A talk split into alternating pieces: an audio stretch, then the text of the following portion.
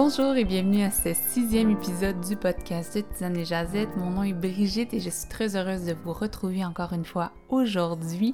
Si c'est la première fois que vous écoutez le podcast de Tisane et Jazette, bien bienvenue et sachez que tous les épisodes précédents sont disponibles sur le blog, également sur YouTube et Apple Podcast. Euh, si vous avez un petit deux minutes aussi, laissez-moi une petite note sur Apple Podcast avec un message. Ça va permettre au podcast de se faire connaître et de pouvoir échanger avec d'autres personnes. Euh, pour les habitués, re-bienvenue et merci de me retrouver encore une fois aujourd'hui. Ça me fait plaisir d'être là. Je suis très contente, très excitée pour le sujet d'aujourd'hui. C'est quelque chose euh, que j'ai eu beaucoup, beaucoup de retours et que j'ai très hâte de vous parler. Donc, euh, premièrement, j'ai quelques messages, comme d'habitude, avant de commencer dans le vif du sujet. Donc, je profite de cet instant, petit message, petite annonce pour vous parler de mon projet pour le mois d'août. J'ai un projet sur le minimalisme qui s'annonce pour 31 jours. Donc, ça va s'appeler 31 jours de désencombrement facile, rapide et simple. Je sais, le titre est pas très très minimaliste, là, il est très très long.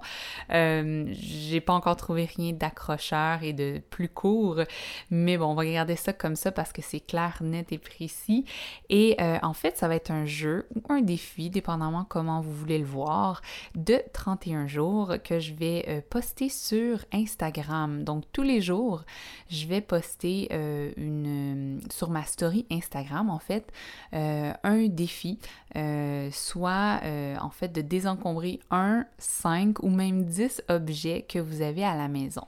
Ne partez pas en peur, je sais que 10 peut avoir l'air très euh, beaucoup en fait et très long à faire, mais en fait c'est ça, c'est le but, c'est de euh, rendre ça facile comme des encombrements, pardon, euh, rapide. Donc tout le monde va pouvoir le faire, que vous ayez des enfants, que vous soyez seul, que vous soyez en couple, que vous ayez des animaux à la maison, que vous n'ayez pas le temps, vous travaillez des horaires de fou tout le monde va pouvoir joindre le défi, tout le monde va pouvoir participer à ce jeu-là.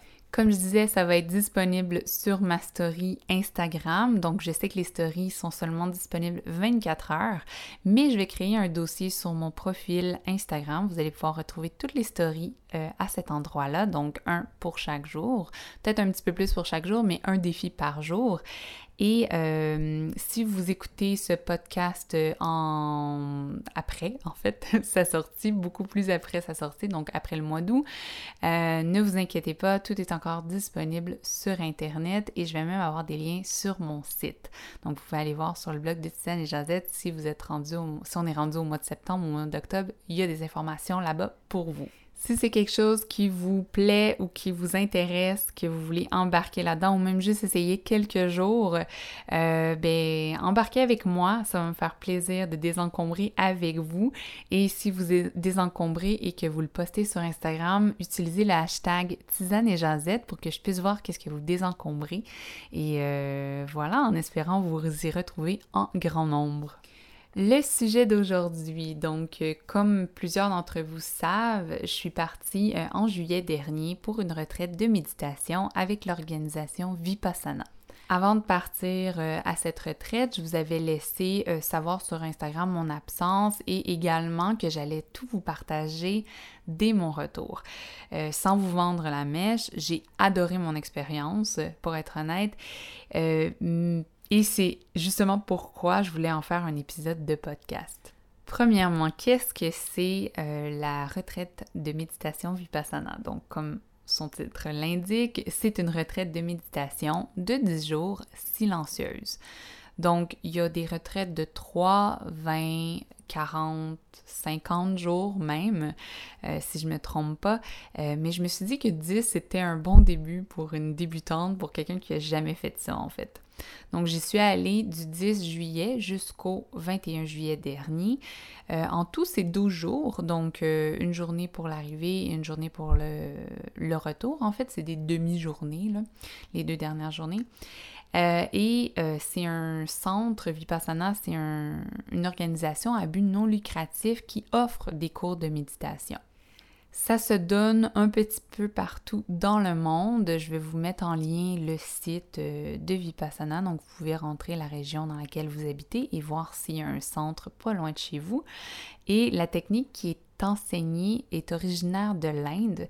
Donc c'était celle que euh, Gautama, euh, plus communément appelé le Bouddha, a transmis durant ses enseignements.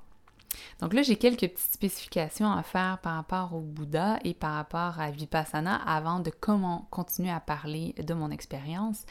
Donc, euh, Vipassana, ce n'est pas une religion, ce n'est pas une secte ou autre. Et le Bouddha fait partie intégrale de la technique parce que c'est lui qui a commencé à, parler de cette technique-là de méditation. Donc, le Bouddha fait euh, partie des plus grands philosophes de cette terre. Euh, il n'a jamais voulu que son enseignement soit un enseignement religieux. C'est seulement les gens qui ont commencé à, assister à ses cours, euh, en fait, qui donnait pardon, sur la méditation, qu'ils vénéraient et qui, eux, ont commencé à dire euh, qu'il était un dieu et ils ont commencé à, bâtir la religion du bouddhisme autour de ça. Donc, pour mettre au clair, le Bouddha n'a jamais créé la religion du bouddhisme. C'est euh, lui, il avait un enseignement, il était philosophe et les gens ont détourner cette philosophie-là pour en faire une religion par la suite. Mais Vipassana ne s'intéresse pas au côté religieux du bouddhisme, il s'intéresse à l'enseignement du Bouddha. Donc, je veux juste que ce soit clair, euh, voilà. Et euh, je trouvais que c'était important à préciser petite spécification sur le Bouddha avant que j'aille plus loin, euh, sans faire un cours d'histoire non plus. Euh, celui qu'on appelle le Bouddha était en fait un prince en Inde. Il s'appelait Gautama et il a vécu il y a plus de 2500 ans, comme je disais, en Inde. Euh, les gens commençaient à l'appeler Bouddha car le terme Bouddha veut dire l'éveil. Donc, à l'âge de 35 ans, Bouddha a atteint euh, l'éveil. Donc, les gens ont commencé à l'appeler comme ça et c'est resté dans les écrits par la suite. Voilà ma petite parenthèse euh, historique, elle est, elle est fermée. C'était simplement pour vous dire que n'importe qui peut devenir un Bouddha. C'est pas tout le monde qui va y arriver, malheureusement, euh, et je pense pas en faire partie non plus, mais c'est possible d'arriver à cet éveil.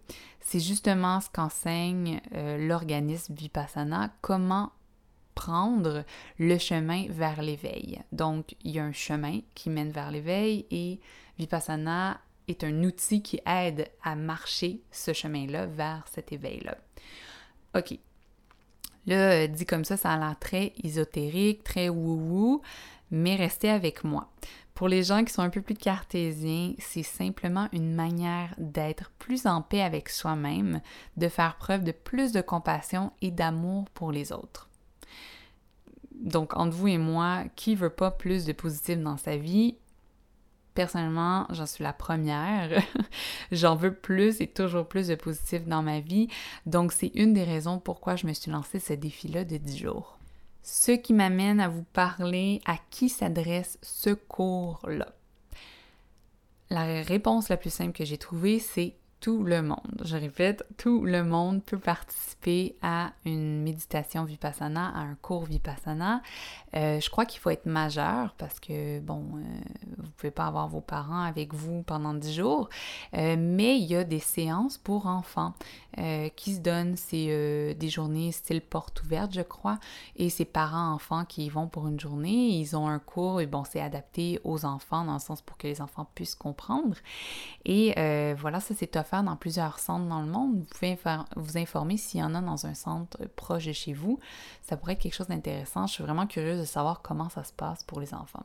Donc, comme je l'ai dit un petit peu plus tôt, ça s'adresse à tout le monde. Donc, peu importe la religion euh, que vous avez ou si vous n'avez pas de religion, peu importe vos croyances, votre culture, votre âge, euh, c'est ouvert à tous. Tout le monde peut participer à Vipassana. Et j'ajouterais que c'est encore plus pour les gens qui sont sceptiques. Donc, je sais qu'il y en a qui m'écoutent en ce moment, qui se disent Voyons donc, de quoi qu'elle parle C'est quoi cette affaire-là euh, de, de, de je sais pas quoi, là De retraite méditative euh, C'est pas un truc pour moi. Mais justement, les gens qui pensent comme ça, c'est encore plus pour vous. Donc, il faut faire un petit peu preuve d'ouverture d'esprit et donner une chance à 10 jours, donner 10 jours en fait dans sa vie, puis aller essayer quelque chose peut-être qui vous sort de votre zone de confort, qui est peut-être nouveau pour vous, mais que je crois que ça peut juste vous apporter du bien. Donc, sautons dans le vif de l'expérience en tant que telle que j'ai vécu. Donc, euh, je me doute que ce que je vais partager aujourd'hui, c'est peut-être pas ce que vous avez comme attente de ce que je partage, euh, parce que il y a des raisons qui est attachées à ça, puis je vais vous l'expliquer tout au long euh, du podcast, exactement pourquoi je rentre pas dans trop de détails de mon expérience personnelle. Mais je vais quand même vous donner euh, des petits euh, highlights ici et là, que j'ai vécu. Donc, avant de partir pour le 10 jours de méditation, j'avais très très hâte jusqu'à la dernière semaine avant de partir. La dernière semaine avant la retraite, j'ai voulu tout annuler, j'ai voulu tout abandonner. Et je me sentais plus à la hauteur, je me disais que j'allais pas y arriver, surtout si je pouvais pas lire et écrire. Donc, c'est aussi pendant cette semaine-là que j'ai découvert une chaîne sur YouTube qui s'appelle Heal Your Living. Je vais mettre les infos dans les notes euh, de l'épisode. C'est euh, une chaîne, en fait, euh, c'est une coréenne qui habite aux États-Unis et elle se définit comme extrême minimaliste. Donc, une minimaliste extrême. Et elle explique que, en fait, elle a un style de, de vidéo vraiment qui calme, qui apaise et qui est euh, un petit peu plus dans le style du slow living et du moment d'être dans le moment présent en fait. Et le fait d'avoir écouté ces vidéos euh, une semaine avant mon départ, ça m'a vraiment préparé mentalement à être en paix avec le fait que j'allais pas pouvoir faire tout ce que je veux quand j'allais être là-bas. J'allais suivre un horaire et que euh, ça allait être peut-être des fois long en fait. Donc, à la suite d'avoir regardé ces vidéos-là, puis je me disais, bon, ben, je m'en vais 10 jours en méditation. Je me suis dit, pourquoi pas, à la limite, si euh, je m'emmerde vraiment, ben, je vais pouvoir appliquer ce qu'elle, elle donne comme truc dans sa chaîne YouTube. Là-bas, je vais pouvoir vivre un peu plus dans le moment présent, puis être plus présente quand je fais mes activités du quotidien. Donc, j'étais partie avec cette mentalité-là, mais ça m'a donné la motivation, puis j'avais même très hâte que euh, Vipassana commence. Mais ce que je savais pas, c'est que c'est l'essence même de Vipassana, c'est d'être présent euh, dans le moment présent et pas avoir l'esprit qui vagabonde entre le, passé et le futur, en fait. Donc, je savais pas que elle, en fait, son message, ça venait un petit peu de ça, malgré que je pense qu'elle n'a pas fait Vipassana, mais ça vient se rejoindre beaucoup de ce côté-là. Donc, comme je disais, ça m'a motivé, ça m'a calmé et ça m'a donné le goût et je me suis dit que c'était justement un bon timing. Quand on est là-bas pour 10 jours, comment ça se passe? À quoi ressemble un, horaire type? Là, j'ai l'horaire type à côté de moi écrit. Je vais pas vous détailler chaque heure, heure par heure, mais en fait, en gros, on se réveille à 4 heures du matin et on se couche à 9h30 le soir. En 9h et 9h30 le soir. Et dans cette plage horaire-là, on a un 10 heures de méditation pas d'un coup, mais en plusieurs, euh, plusieurs heures découpées ici et là. Et euh, aussi, on prend du temps pour se reposer, pour manger, pour faire sa lessive, pour prendre sa douche. Donc, vraiment des trucs euh, banals du quotidien. Et on médite entre-temps. Dans les 10 heures de méditation, on a trois méditations de une heure chacune, donc trois heures de méditation assises en groupe dans le hall de méditation. Sinon, le reste, les autres 7 heures, c'est soit euh, dans nos chambres ou soit euh, dans le hall de méditation. Donc, euh, c'est libre à chacun malgré qu'il n'y a pas beaucoup, beaucoup d'activités là-dedans, c'est beaucoup de méditation et juste des tâches quotidiennes. C'est des journées très bien remplies. Euh, ça passe, il y a des journées qui passent plus vite que d'autres, bien sûr, euh, mais c'est pas facile physiquement, mais c'est surtout pas facile mentalement, je vais vous dire. Beaucoup de hauts et de bas. Chaque personne vit ça différemment, mais quand j'en ai parlé avec les filles qui ont fait la méditation en même temps que moi la dernière journée, euh, ouais, on a eu chacun nos hauts et nos bas, mais pas en même temps non plus, même si les journées à peu près clés, là, les journées 3, je crois, attends, c'est 2, 6, ouais, 2-6, là, c'est les, vraiment les journées qui sont un petit peu euh, les tournants clés. C'est là qu'on pogne des, euh, des downs, comme on dit. Là. Donc voilà, à part ça, pour l'horaire, c'est pas mal ça. Donc tout se fait en silence, en silence total. Vous n'avez pas le droit de parler avec les autres étudiants. Mais inquiétez-vous pas, vous avez le droit de poser des questions au manager ou au professeur par rapport au déroulement du cours ou euh, au déroulement sur le site, en fait. Les règlements, si vous n'avez pas euh, savon à linge, par exemple, vous pouvez demander au manager, ils vont vous en trouver, ou si vous avez un problème de santé ou quelque chose, il y a des gens pour vous aider. Donc, on fait quoi pendant ces 10 heures de méditation-là par jour? Les trois premiers jours, euh, on observe notre respiration. Donc, pendant 30 heures, on observe notre respiration, tout simplement. Donc, il y a une technique qui est donnée pour observer sa, respiration. Euh, et moi, c'était les trois jours que j'ai trouvé le plus difficile parce que j'avais de la difficulté à me concentrer sur ma respiration. Et euh, après le quatrième jour, arrive une nouvelle technique de méditation qu'on pourrait dire que c'est, euh, en fait, c'est scanner le corps. Donc, c'est passer en fait en revue chaque partie du corps et voir qu'est-ce qu'on ressent comme euh, sensation par chaque partie du corps. Les trois premiers jours, c'est un entraînement pour vraiment euh, aider sa pensée à être focusée sur un truc, genre le présent en fait, pour pas que la pensée parte à gauche et à droite et pense à autre chose. Vraiment, c'est pour affiner sa pensée. Et après, le quatrième jour, jusqu'à la fin, c'est vraiment une méditation, c'est ça comme je disais, scanner le corps, euh, voir qu'est-ce qu'on ressent, qu'est-ce qu'on a comme sensation au corps, mais juste les observer, ces sensations-là, sans nécessairement réagir à celles-ci. Donc, c'est observer ses sentiments, ses sensations intérieures, ses sensations extérieures. Euh, puis, en fait, c'est ce qui est le résultat de... Euh, notre mal intérieur ou de notre bonheur intérieur, en fait. C'est ça, Vipassana, c'est d'observer ces sentiments-là, d'observer ces sensations-là sans nécessairement réagir à celles-ci euh, pour apprendre à focaliser sa, pensée dans le moment présent et vivre sa réalité et non pas, euh, comme je disais tantôt, vagabonder entre le passé et le futur.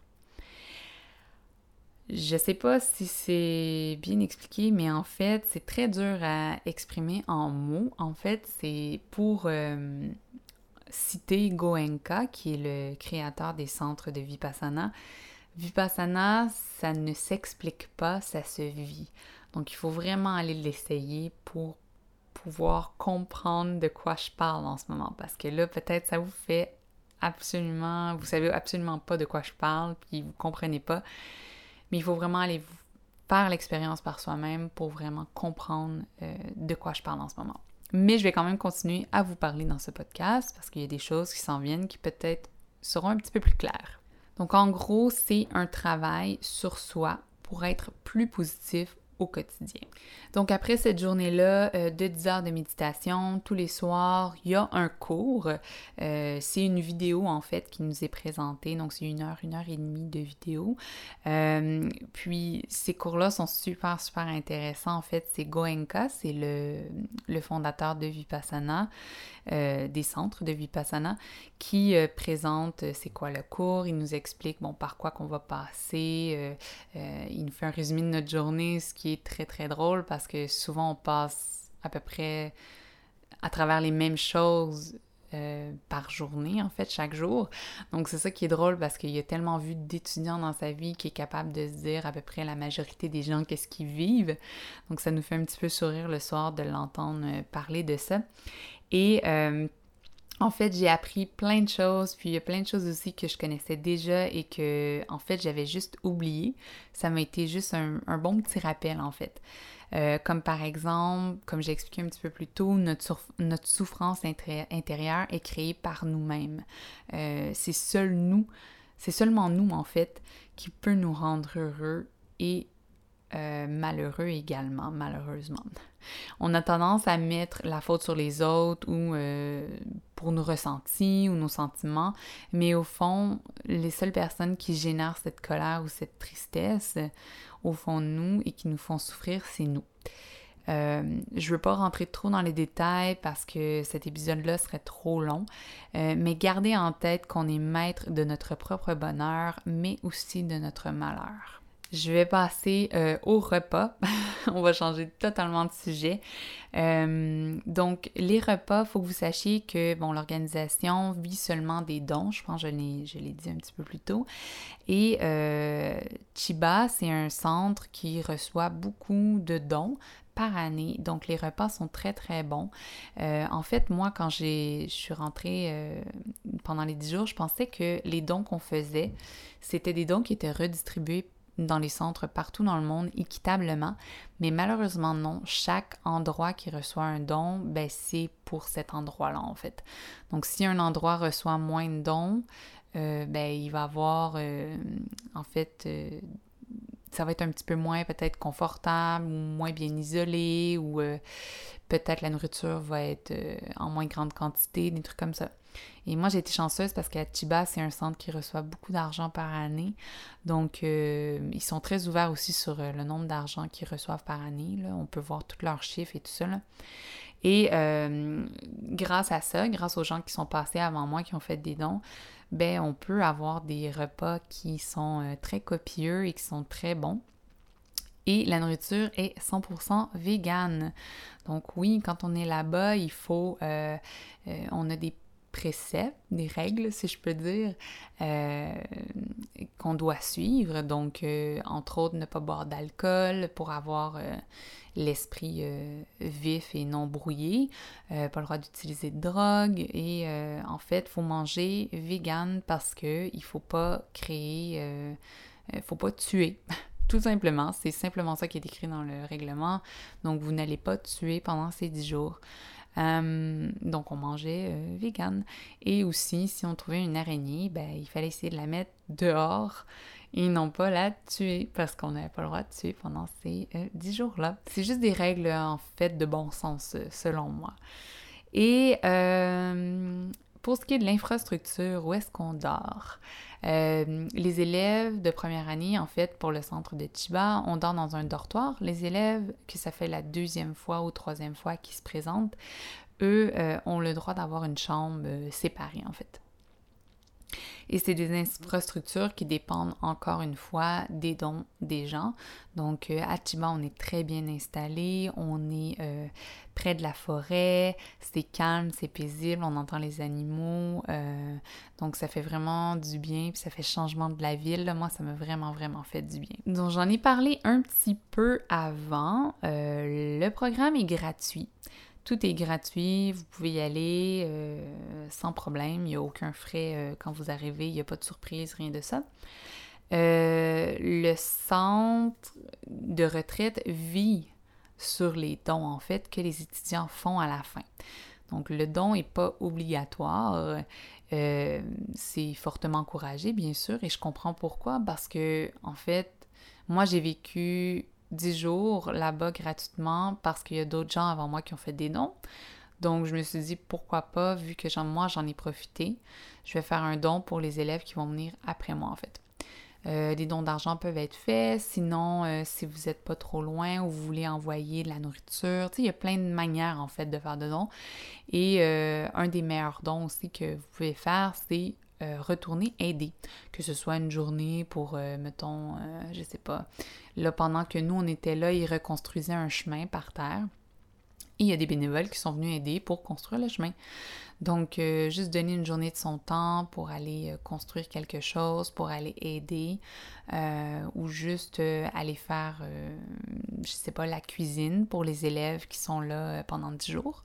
Donc, ça peut être aussi simple que ça. Alors, euh, voilà ce qui en est de mon avis et de mon expérience. Euh, je pense que je l'ai dit un petit peu plus tôt, il y a certains détails dans lesquels je ne vais pas trop rentrer euh, parce que, bon, c'est mon ressenti et que je ne voudrais pas influencer si jamais vous avez l'intention de le faire. Et euh, au début, quand je demandais aux gens autour de moi qui l'avaient fait, qui me disaient, je leur demandais, ah, partage-moi ton expérience, partage-moi ton ressenti par rapport à ta retraite de méditation. Et tout le monde me répondait la même chose.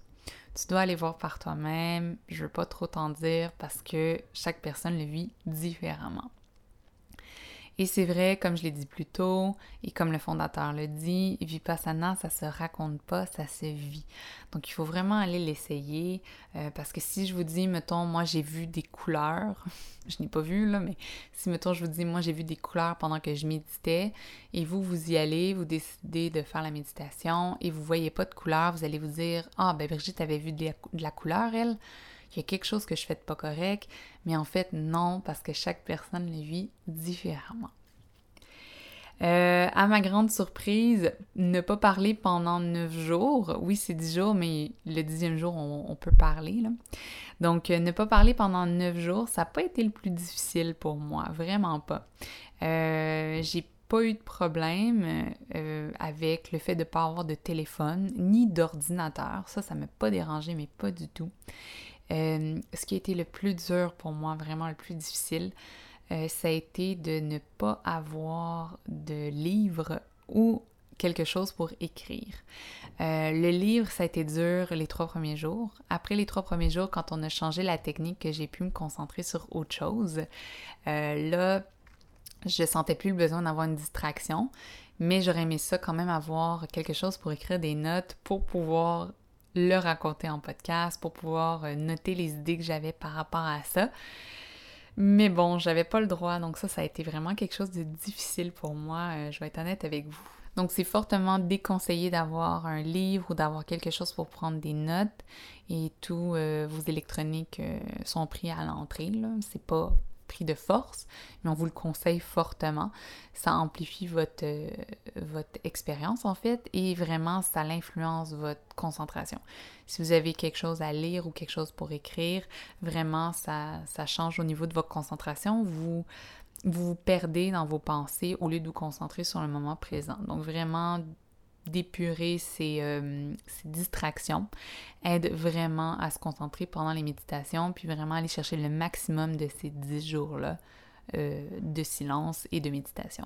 Comme je l'ai dit un petit peu plus tôt, les trois premiers jours ont été les plus difficiles pour moi euh, au niveau concentration. J'arrivais pas à me concentrer sur ma respiration, mais pas du tout. je m'endormais. Euh, ouais, il y a beaucoup de gens qui s'endorment, même jusqu'au dixième jour, là, je vais, être honnête avec vous. Euh, mais je pensais tout le temps sans arrêt pendant ces trois jours-là. Euh, je voulais rentrer et juste travailler sur le podcast, travailler sur le blog à la place de perdre mon temps euh, là-bas. Je pensais vraiment que j'étais en train de perdre mon temps. Mais en fait, ça commençait à aller mieux le quatrième jour parce que c'est là qu'ils nous ont introduit la nouvelle technique de méditation. Puis ça m'a aidé à être un peu plus euh, concentrée. Le cinquième jour, j'étais très fière de moi. J'ai même, euh, que je m'étais rendue jusque là en fait. Puis je me disais, yes, j'ai fait la moitié. En fait, en fait, il me reste juste la moitié à faire. Je peux y arriver, je vais y arriver. Le sixième jour, moi, ça a juste mieux été en fait. Je commençais à vraiment m'habituer à la routine. Euh, ça me faisait. Je voyais vraiment beaucoup de progrès dans ma méditation. Puis même, je me sentais bien quand je sortais de chaque méditation. Et j'avais déjà hâte à la prochaine heure de méditation de groupe juste pour vous dire comment c'était rendu, là. Euh, parce que je commençais vraiment à ressentir les bienfaits, puis euh, euh, je me sentais bien à l'intérieur de moi. J'avais juste le goût de comme sourire à tout le monde, puis parler à tout le monde, mais bon, j'avais pas le droit. Mais intérieurement, je me sentais vraiment plus légère. c'est vraiment des montagnes russes d'émotions parce que, tu sais, ça c'était le jour 6, mais comme le jour 7, après ça, j'ai retombé. Euh, euh, après ça, c'était, euh, tu sais, comme au début, c'était pas facile non plus. J'avais des journées que j'ai trouvé ça vraiment bien, des journées que ça a été plus difficile. Donc, c'est vraiment des montagnes russes d'émotions. C'est vraiment de l'amour, de la haine. Mais pour vrai, je ne regrette rien de ces dix jours-là. Donc, petite information un petit peu plus personnelle, je vais rentrer dans les trucs un petit peu plus personnels. Euh, mais je crois que c'est important que j'en parle parce que j'ai l'impression que je suis pas toute seule à avoir vécu cette situation-là parce que j'en ai parlé avec le professeur et j'en ai parlé avec d'autres élèves par la suite et j'ai réalisé que je suis pas toute seule à vivre ça euh, dans cette situation-là. Donc, euh, dès le premier jour, inconsciemment, j'avais un stress euh, c'était pas un stress que je ressentais dans mon dos ou j'avais pas mal à la tête, rien de ça en fait. C'est que je me sentais pas stressée en fait, mais mon corps était stressé. Et plus précisément, j'étais stressée au niveau du ventre. Genre, j'avais des tensions au niveau du ventre, au niveau des intestins. Je sais pas exactement où, là, je suis, je suis pas docteur, là, je suis pas médecin. Je pourrais pas vous dire exactement où. Mais à chaque fois que je me mettais à méditer, euh, je contractais mon abdomen pour pouvoir tenir mon dos droit, parce qu'on était assis euh, en tailleur, les jambes croisées, et je voulais être absolument droite, donc c'est normal, parce qu'on se dit si on se tient pas bien, ben, on va avoir mal au dos après une heure. Et euh, pour me tenir droite, je contractais vraiment beaucoup mes abdos, tout ce qui est la région de l'abdomen. Et euh, toute cette tension accumulée là, bon, ça a résulté en 10 jours de constipation. Oui, je sais. Euh, bon, il y en a peut-être qui rient de moi en ce moment. Maintenant, j'en ris, mais sur le coup, euh, je riais pas. J'ai pas eu trop mal au ventre. Euh, mais pour moi, ça a créé euh, une panique parce que j'avais jamais vécu ça de ma vie et je me disais c'est impossible. En plus, la nourriture, ça différait pas beaucoup de ce que je mangeais chez moi, donc je comprenais pas. Jusqu'à temps que je réalise que j'avais beaucoup, beaucoup de tension au niveau de l'abdomen quand je méditais, ce qui pouvait justement influencer. Et quand j'en ai parlé avec le professeur, il m'a euh, justement confirmé que ça pouvait être ça, puis qu'il n'y avait pas à s'inquiéter on me donnait euh, des, euh, tisanes euh, exprès et tout ça. Bon, ça l'a pas aidé vraiment. Pour moi, ça m'a pas aidé du tout pendant que j'étais là-bas. Il a fallu que je sorte de là-bas pour vraiment être capable de revenir à la maison et relaxer. donc, c'est pas le fait que j'étais ailleurs, c'était vraiment le fait qu'on s'assoyait et on méditait. Et on bouge pas non plus beaucoup, hein, parce qu'on n'a pas le droit de faire de sport, on n'a pas le droit de courir, on n'a pas le droit de faire de yoga. Donc, on a le droit de marcher, on a le droit de s'étirer, mais c'est euh, très conseillé de ne pas faire de sport. Donc, c'est sûr que, bon, ça vient jouer aussi là-dessus. Euh, donc, si j'ai un conseil à vous donner, si vous avez l'intention de faire la méditation et que vous pensez que c'est quelque chose qui pourrait vous arriver, euh, une constipation euh, pendant 10 jours, je vous conseille d'amener des capsules de fibres ou justement de mettre des graines de chia dans votre eau. Moi, c'est comme ça que habituellement je fonctionne si j'ai besoin d'un petit peu plus de fibres. Donc, je sais que ça m'aide à la digestion. Donc, je mets des graines de chia dans mon eau, ça gonfle, ça fait comme un, bubble tea en fait. Puis euh, voilà, ça me permet de consommer un petit peu plus de fibres. Donc, la prochaine fois, je vais en amener, c'est sûr. C'est à peu près ce, ce, qui résume mon expérience ou euh, mes moments un peu plus euh, drôles et cocasses, si vous voulez. avant d'aller à la retraite de méditation, j'avais trouvé en ligne un documentaire qui montre que Vipassana a été enseigné en prison. Donc ça avait été commencé en Inde dans une prison, euh, je me rappelle plus le nom de la ville malheureusement. Je vais vous le mettre en, en barre, euh, ben, pas en barre d'infos, mais dans les informations de l'épisode. Euh, en fait, c'est ça, le, documentaire est en anglais, mais il y a les sous-titres français et il est gratuit sur YouTube, ou je pense qu'il est en français. Il a été traduit en français, oui. Donc, euh, c'est ça. Donc, ça a été enseigné dans les prisons et c'était une prison euh, où est-ce qu'il y avait beaucoup de récidives, en fait, parce que la prison n'outillait pas euh, les gens à prendre en main leur vie, en fait. Et en intégrant Vipassana dans la prison, ils ont vu une amélioration chez les, chez les détenus et même chez les... comment on dit euh, les gardiens en fait. Donc même les gardiens avaient un petit peu plus de... Étaient plus calmes, étaient plus posés euh, pour aller euh, au travail et en intervention avec les détenus. Donc si c'est quelque chose qui vous intéresse, je vais mettre le lien dans les informations de l'épisode. C'est vraiment quelque chose d'intéressant. Si, même si vous décidez de ne pas faire la méditation, c'est un documentaire qui est assez, assez intéressant.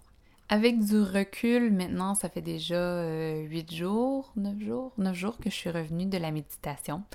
Et euh, en fait, euh, avec du recul, je réalise que, bon, ça m'a beaucoup apporté. Là, je sais que ça fait pas longtemps que je suis sortie de là. Peut-être je pourrais vous en reparler dans un an. mais je me dis que si tout le monde faisait au moins ce 10 jours-là, c'est rien, là, 10 jours dans une vie, c'est pas grand-chose, euh, on pourrait, moi j'ai espoir, puis ça m'a donné espoir en l'humanité, en fait, là. Euh, on pourrait vivre dans un monde avec plus de compassion et plus d'amour, je crois. Si c'est quelque chose que vous aimeriez essayer, euh, lancez-vous lancez-vous, essayez-le. Pour paraphraser Jean Laval de la chaîne YouTube du même nom, euh, en gros, il dit au nombre de fois qu'on part en vacances, que ce soit pour une semaine, dix jours, bon, deux semaines, etc., euh, on est toujours bien et heureux en vacances. Vous remarquerez, on est toujours plus relax. Mais après, quand on doit revenir à nos problèmes sans avoir de solution, c'est pas toujours facile. Donc, Vipassana, ça vous offre dix jours, non pas de vacances, non pas de relaxation, malheureusement, mais 10 jours qui vont vous apprendre quelque chose, qui vont vous outiller pour quand vous revenez à votre vie, à vos problèmes, si vous voulez les appeler comme ça, euh, à votre quotidien, ça va pouvoir vous outiller à, y faire face en fait, à vraiment euh, pouvoir travailler sur vous, pouvoir être plus positif et pouvoir euh, interagir peut-être mieux avec les gens qui vous entourent. Donc, c'est pas la formule magique, c'est pas la solution à tout, mais personnellement, je pense que c'est un bon outil à ajouter à sa trousse, si je peux dire comme ça. Et euh, ça vaut la peine de consacrer 10 jours de sa vie, c'est rien, euh, à aller faire cette méditation-là. Donc, comme je l'ai dit, je le répète, 10 jours dans une vie, c'est rien. Vous avez seulement à donner 10 jours de votre temps. En échange, on vous enseigne une recette, une recette qui va vous changer la vie. Donc voilà, ça termine cet épisode. Ah, je me sens tellement bien en ce moment. Merci de m'avoir écouté. Merci euh, d'être là encore cette semaine. Euh, j'espère que vous avez apprécié, j'espère que ça vous a inspiré, que ça vous a donné le goût peut-être de méditer à la maison, peut-être le goût de faire la retraite ou de vous intéresser sur le sujet. Partagez cet épisode avec vos amis, vos proches, des gens qui vous pensez pourraient être intéressés sur le sujet ou même que vous pensez pourraient avoir besoin euh, de tenter l'expérience Vipassana. Donc, je vous laisse là-dessus, puis on se reparle très bientôt. Merci d'avoir écouté. À la prochaine.